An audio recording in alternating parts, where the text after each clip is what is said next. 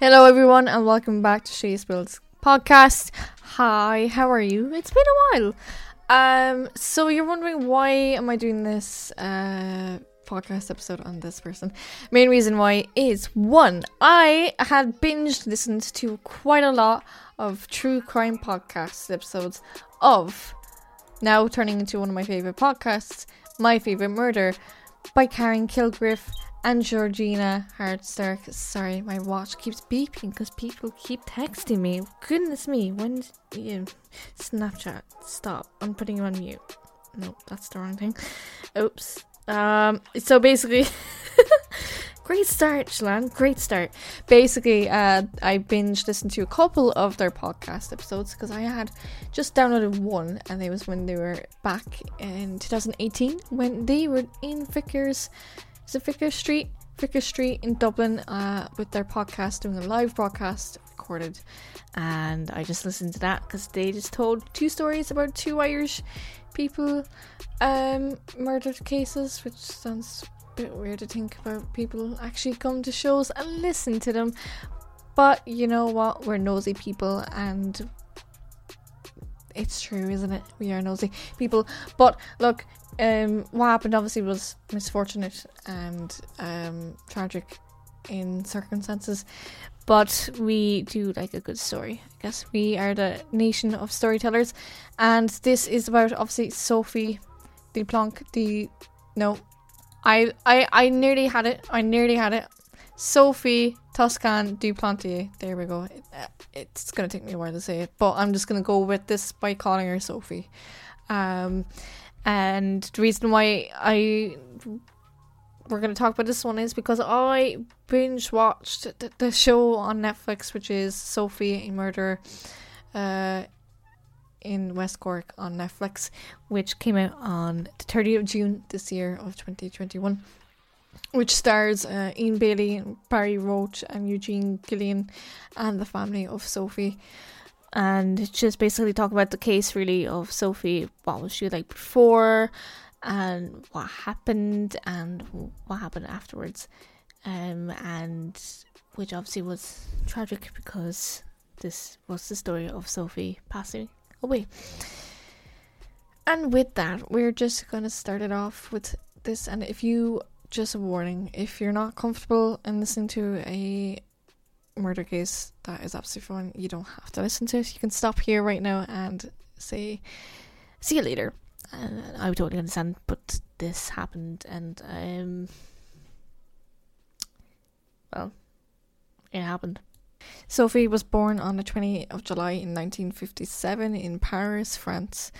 She was a television producer. She was married previously before she was married to her current husband, who was Daniel Toscan du Plantier, and had a son from her first marriage, Perrier. Per- Perrier? Perrier. I'm so bad, sorry. She had visited Ireland several times as a teenager and bought a Schull cottage in 93 as a holiday home, which she, which she was a regular visitor with her son and locals knew her by her maiden name. The cottage was in a remote part of West Cork of the town of Schull, and she arrived alone in Ireland on the 20th December in 1966 with the plans to return to Paris for Christmas. On December 23rd in 96, the badly beaten body of Sophie was found in her nightgowns close to her holiday home uh, by her neighbour Shirley Foster.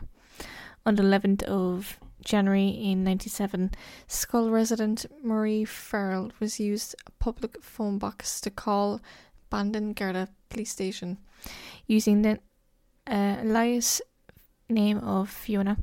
She says she saw a man at Kealfadda Bridge at around 3 o'clock in the morning on the night Sophie was murdered.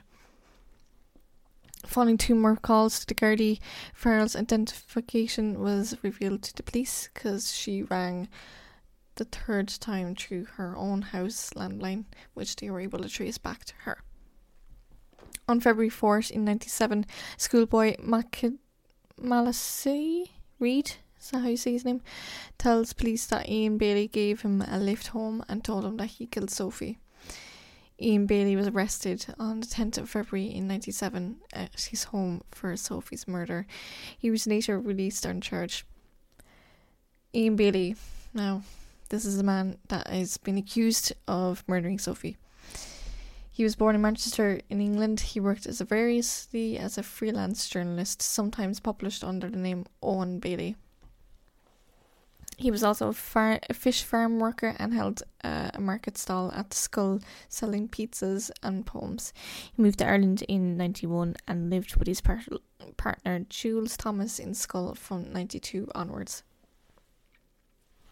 Bailey was known to the local Gardaí from previous incidents of domestic abuse uh, or violence uh, towards Thomas, who is his partner, and resulted in her being in hospital.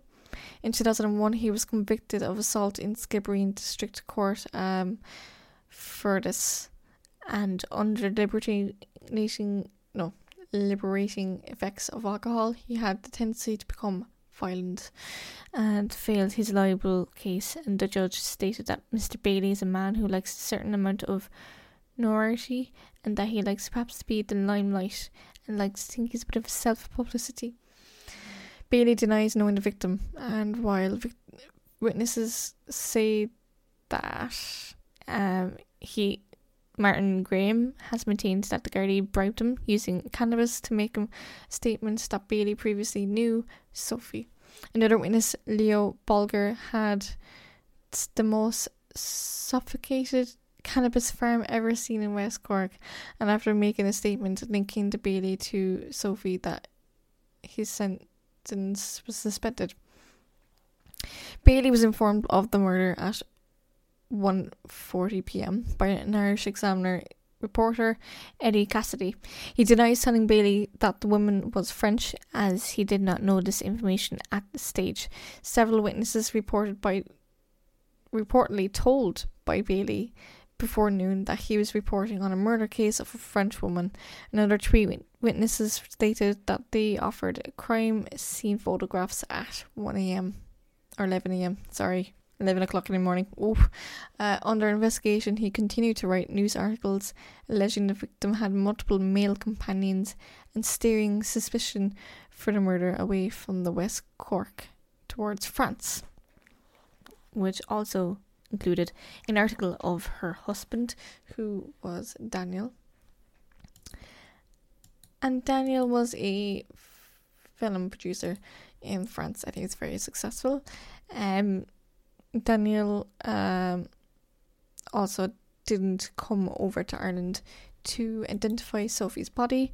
He made told Sophie's family that they had to do it, and he did not come over at all to see Sophie or the crime scene or anything like that. So that's why I guess Bailey uh, pointed the finger back at France. A few days later, after the investigation was beginning, um, Bailey was noted to have multiple scratches to his forearms as well as an injury on his forehead.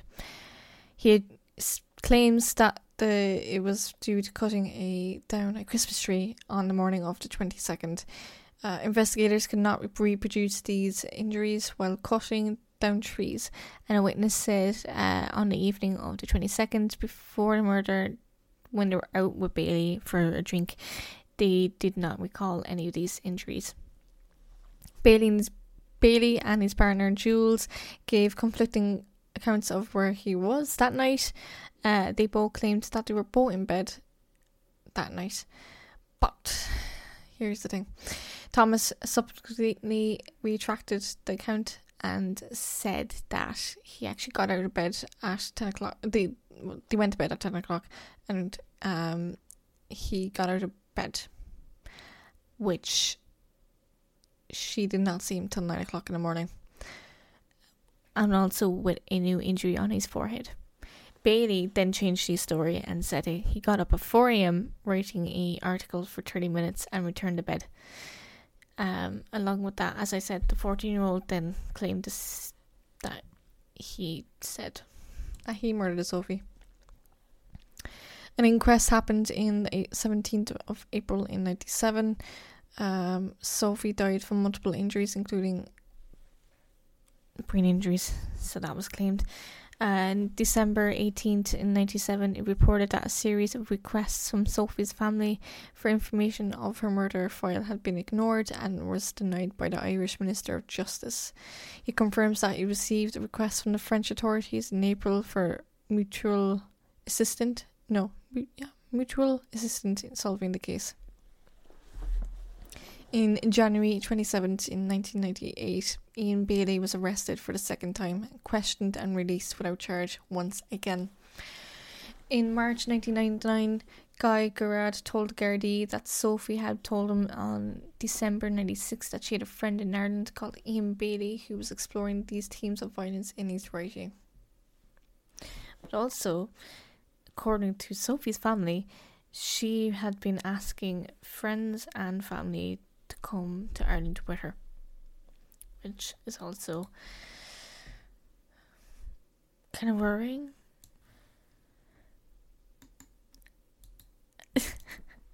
Alright, I can get my recording button work. Oh my god. Uh so in 2000 in 2000 in the 22nd of September Jules Thomas with whom Ian Bailey lives, is arrested for the second time and questioned about the murder. Her daughter, Fenella, was also arrested and questioned, but released without charge.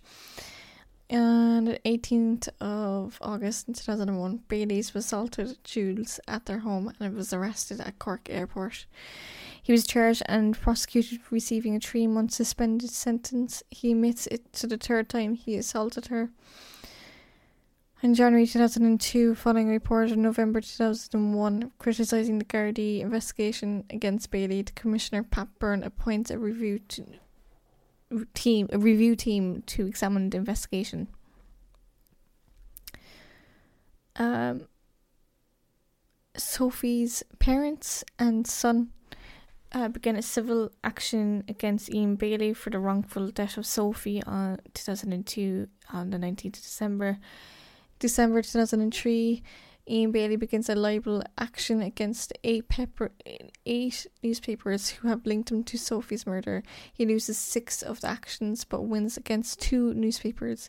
Marie's Farrell, among the witnesses who testify, she confirms that she saw Ian Bailey at Kealfadda Bridge on that night of the murder. In 2004, Ian Bailey takes and threatens legal action against Marie Farrell for she does not uh, withdraw her comments about him uh, that she made about media case about him uh, in 2003. She refuses. Then in 2005, Ian Bailey's solicitor Frank Buttimer says he was contacted by Marie Farrell, who said she was coerced by the police by making a false statement, and she re now oh she now takes re, re I can't. Basically, she just pulls out her evidence and says that she saw him on the, the bridge was fake. In 2007, this is there. I swear, it's every year there's something going on about this case. Um, basically, in we'll just jump forward a couple of years. Um, we're gonna go to yeah. So 2019, uh, June 21st, the French authority issues a European arrest warrant for Ian to go to France. On the 12th of October, Ireland's High Court rules that Ian Bailey will not be extradited. Later in October, the Irish state decides not to appeal the High Court finding and ending all attempts to extradite Bailey to France. So basically, they're saying Ian is a free man and he won't be going to France.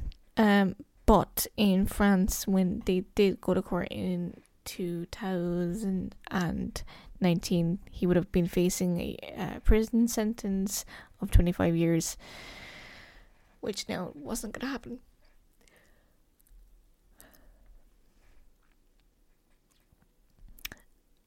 Just thinking about this now, um,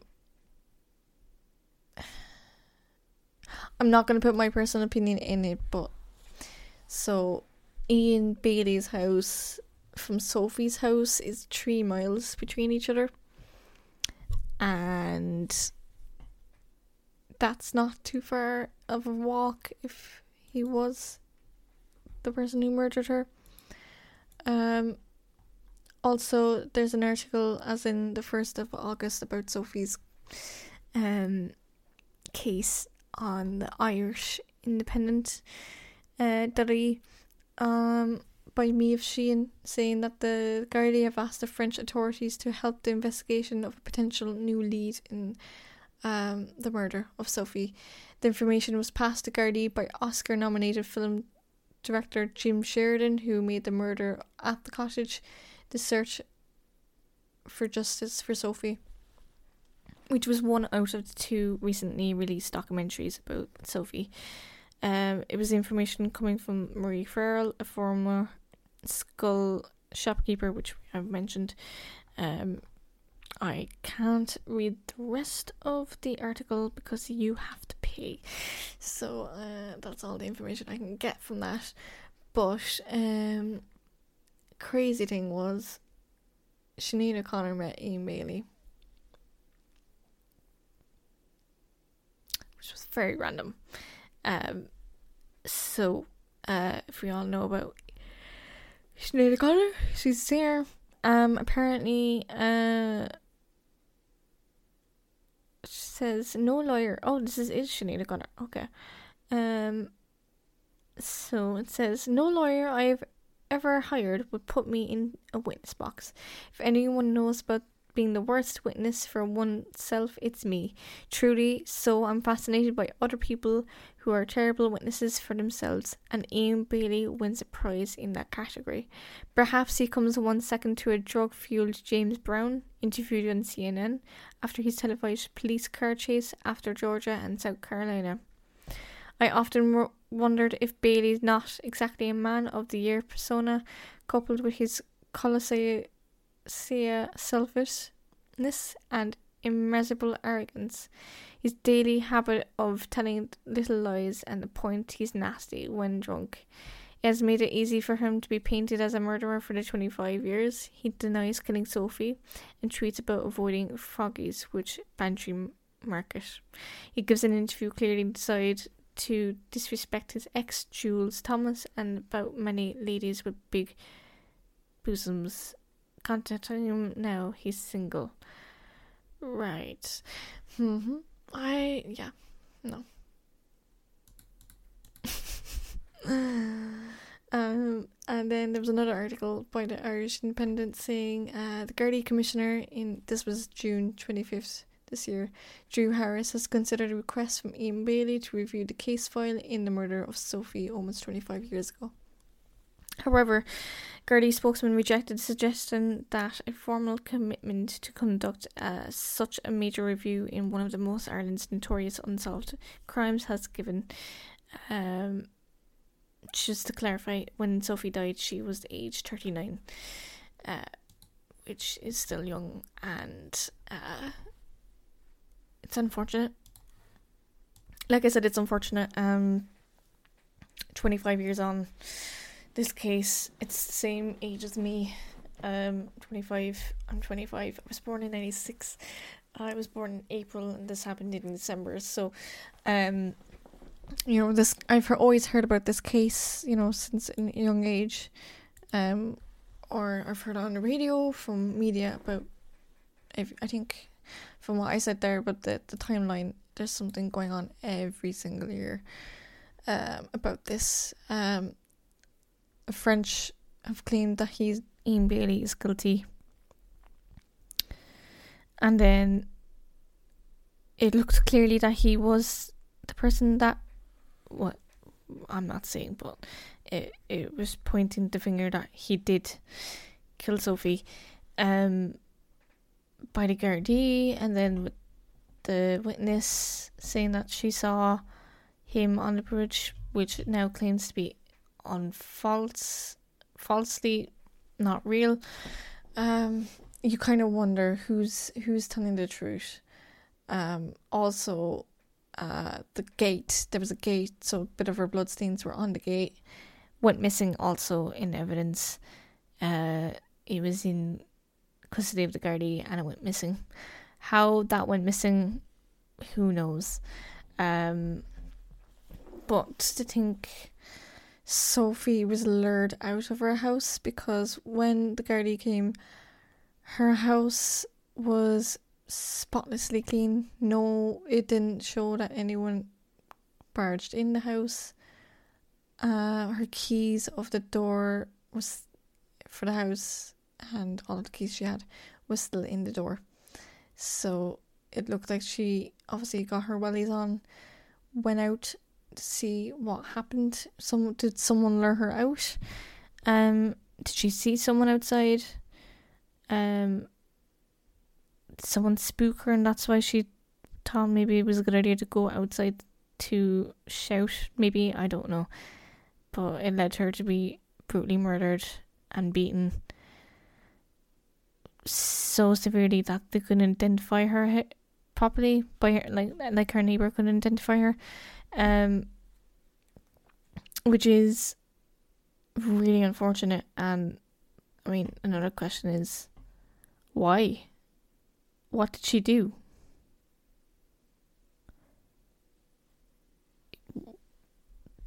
Who in the right mind would kill someone that was only visiting Ireland also did they think if they knew her or recognized her, maybe, did they think they would become well known for this? Because let's be fair, many cases of people who have been known as murderers, um, for example, let's go with one of uh, the most notorious ones in the United States. Uh, what I meant was like the uh, Night Stalker in California, the Hillside Strangler, um, and then of course in England with um, Dennis.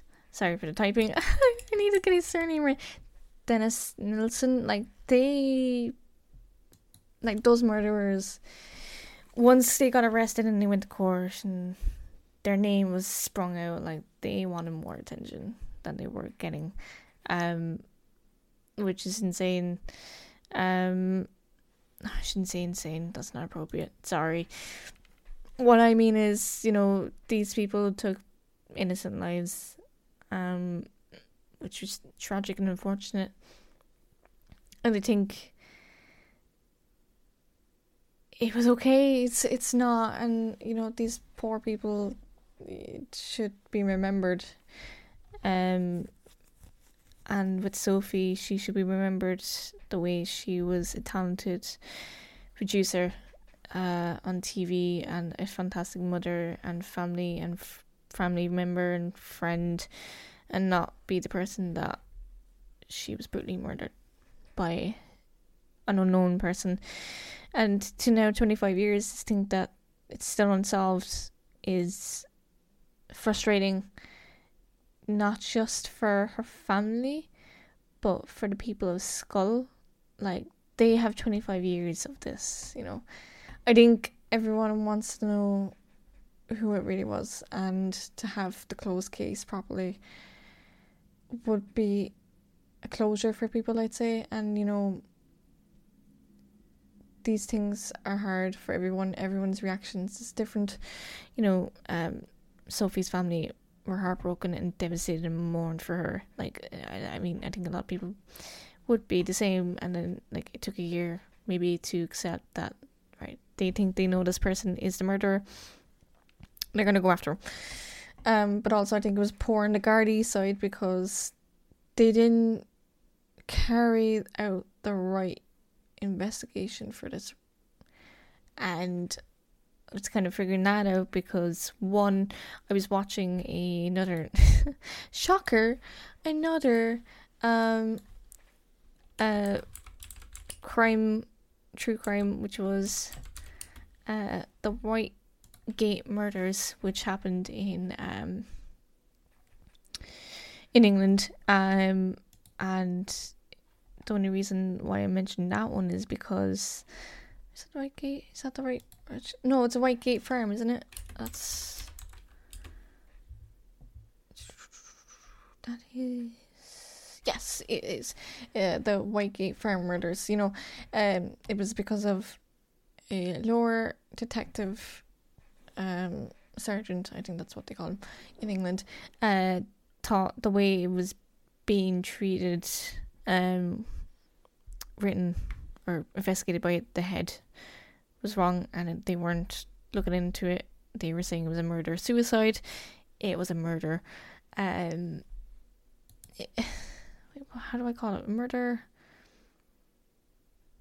It was a murder because it was uh, the son Jeremy Bamber killed his parents, his sister, and his two nephews.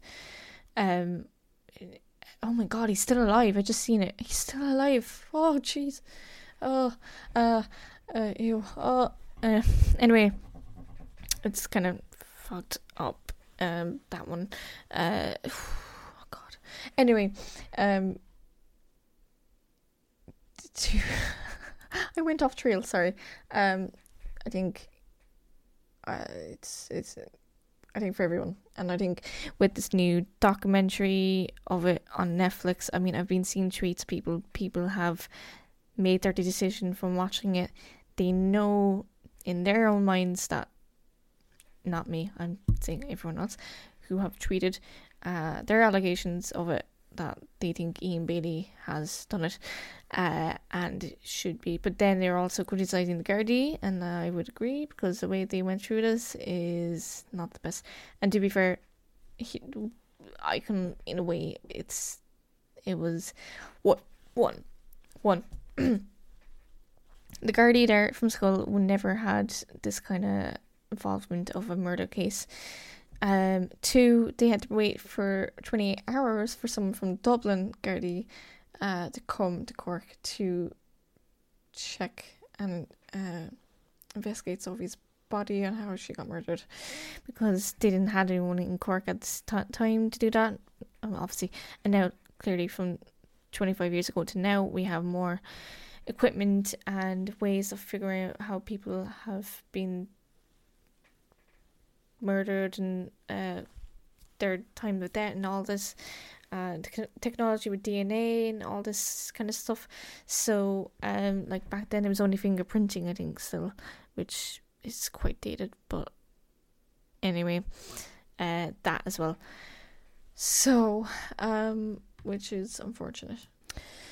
And with that, I am going to end this episode. Um, thank you guys for listening in. Um, I it, it's you know from watching uh the po- Netflix um ep- show I was and episodes of it. You know, I I think people of Cork and everywhere else in the world have kind of made clear what their thoughts of the the show was, and their thoughts of the uh, evidence and on Ian Bailey. Uh, I'm not gonna say my comments, um, but I do think you know people on Twitter have been f- pretty clear that they think Ian Bailey has murdered Sophie, and have called out the Gardaí quite a lot of times on Twitter about him. So uh, it's clear that um, they do think he is the person. But um, I, look, it it looks in a way the show kind of points it to him as like Ian did it, but um, we weren't there, and I think to be fair, things went missing in the investigation. For example, the metal gate went missing. Yeah, yeah, the metal gate which had Sophie's blood uh, stained on the the gate uh, has gone missing in person of, and it was in Gertie's uh, but um, the Gardaí had it, so I, I don't know how the hell they did that, uh, but that's caused a bit of drama there, and along with that, um, the Gardaí. The way they investigated it obviously didn't work out because one, the Gardaí didn't have the facilities and equipment we have now. Secondly, they had to wait for a guard uh, team come from Dublin down to West Cork, and it took quite a long journey because West Cork is ages away. It's nearly five and a half, six hour drive from Dublin, uh, especially where Schull is. So, um, that, and I think really, I don't know how to end this. It's just you know it's been you know I think a lot of people want the closure of this case, especially the family, but also people of Schull, because they've been living twenty five years of this, and I guess also with that, uh, you know, it's been hard on everyone. Um, I'm not gonna say it's. Yeah. Anyway, look. Um, that's it. I'm not good at this. Um, uh, especially this one because I'm I'm from Cork and you know I've I've I've been to Schull and initially I've thought about it but I didn't think about the case when I was down there. You know, it's a beautiful place and I can see why people would go down there. And I could see why Sophie loved it as much because it is such a stunning town with the sea and especially on a beautiful day uh it would be um yeah may she rest in peace and hopefully eventually they will figure something out about this case and it will stay uh it would be closed. With that i'll see you guys all very soon. Thank you for listening. If you do want to listen to the other podcasts i have on the uh show check them all out and i'll see you guys all very soon